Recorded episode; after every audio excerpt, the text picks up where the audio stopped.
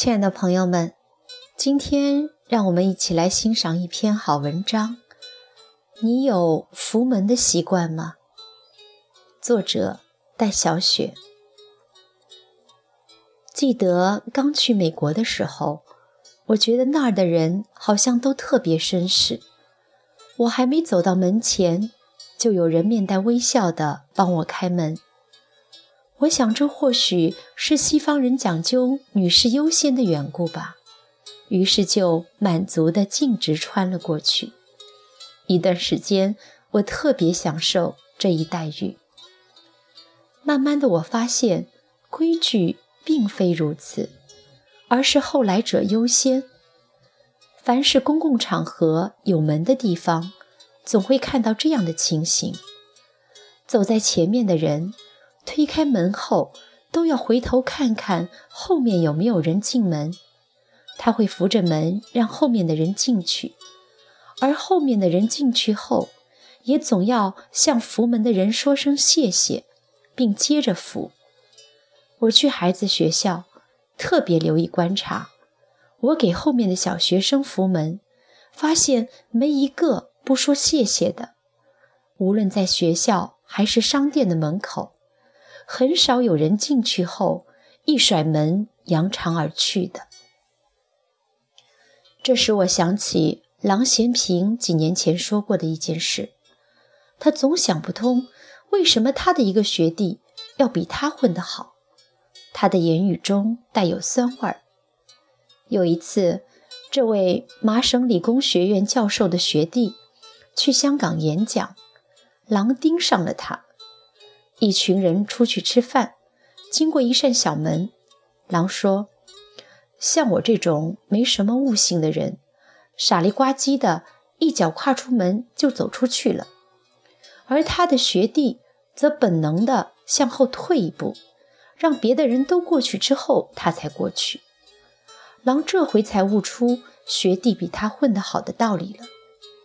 原来，在美国选择人才还有另一个标准，即一定要做个好人。而像他这样目不斜视、扬长而入的，就算不上什么好人了。在我们看来是蝇头小事，别人则看成大事。你不扶门。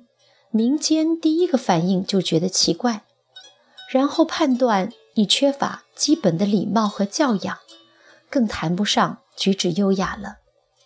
一些国家的人看到我们不扶门这件小事特别不顺眼，而且更受不了你旁若无人的径直通过。别人扶门是因怕门撞到你的脸，而不是为你专开绿色通道。另一细节是。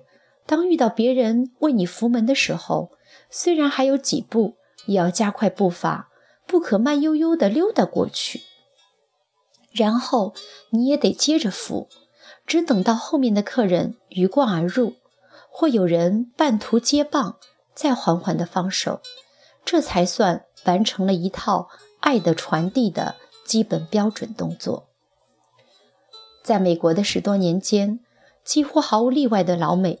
都扶着门让我走过去，我又不得不扶着门让后面的一个人走过去。这个简单的扶门动作我学了好久，因为我们从小到大从来不学扶门。德国也是个扶门的国家，有人说德国民众天生素质就比中国人高，其实也不尽然。真正的原因是联邦德国成立后。政府制定了一套规则，让民众自觉地提升素质。如德国有法律规定，关门时不小心把人撞了，你得无条件的赔偿，还得帮人医治。这些规定都很具体，操作性很强。还有遵守交通规则、按秩序排队等等。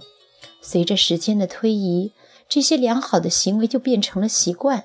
这个社会。就变得文明起来了。当我给企业高层上课提起这个话题时，有位学员跟大家分享了个人的亲身经历。一天上班，他涌入了电梯，这时，远处有个糟老头模样的人，朝着电梯方向跑得气喘吁吁。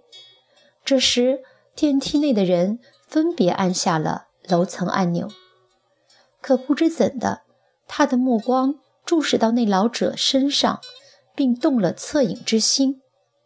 那会儿，他用手抚着电梯门，等着老头子过来。进了电梯里，老头问他做什么，叫什么。随后，他就随着人流进了办公室。一刻钟后，电话铃响了，说请他去董事长办公室。他进门一看，哟，椅子上坐的不就是那个糟老头吗？他意外地被告知今天被提升了。董事长告诉他，他来公司多少次，今天终于遇到意中人了。有个小学生说。在他的生活中，有一位爱他的人，那就是他奶奶。最令他感动的，不是奶奶给买好吃的东西、买好看的衣服，或者做一顿丰盛的饭菜，而是看起来一个毫不起眼的动作——扶门。慢慢的，这孩子也开始学会为奶奶扶门了。有时候，孩子对爱的诠释往往很简单。我们的学校教育把学生培养成有知识的人，但不一定有文化、有教养。这让我们受过多年素质教育的精英，在国际商务场合常常显得不适应。而知识、文化、修养三者之间，并不能划等号的。有人说中国人缺乏礼貌，也有人说这只是个习惯问题。这些说法都没有错，不过往深里想，或许这里还有一个面子的问题。我又不该他欠他，凭什么要给那么大的面子拉住门，给后面的陌生人提供便利呢？拉门恭候来人，乃是宾馆服务员的事儿呀。可是中国自古有句老话。与人方便，自己方便。亲爱的朋友，你习惯扶门吗？如果你能因善小而为之，你就不愧为好人了。也请记得把它交给你的孩子。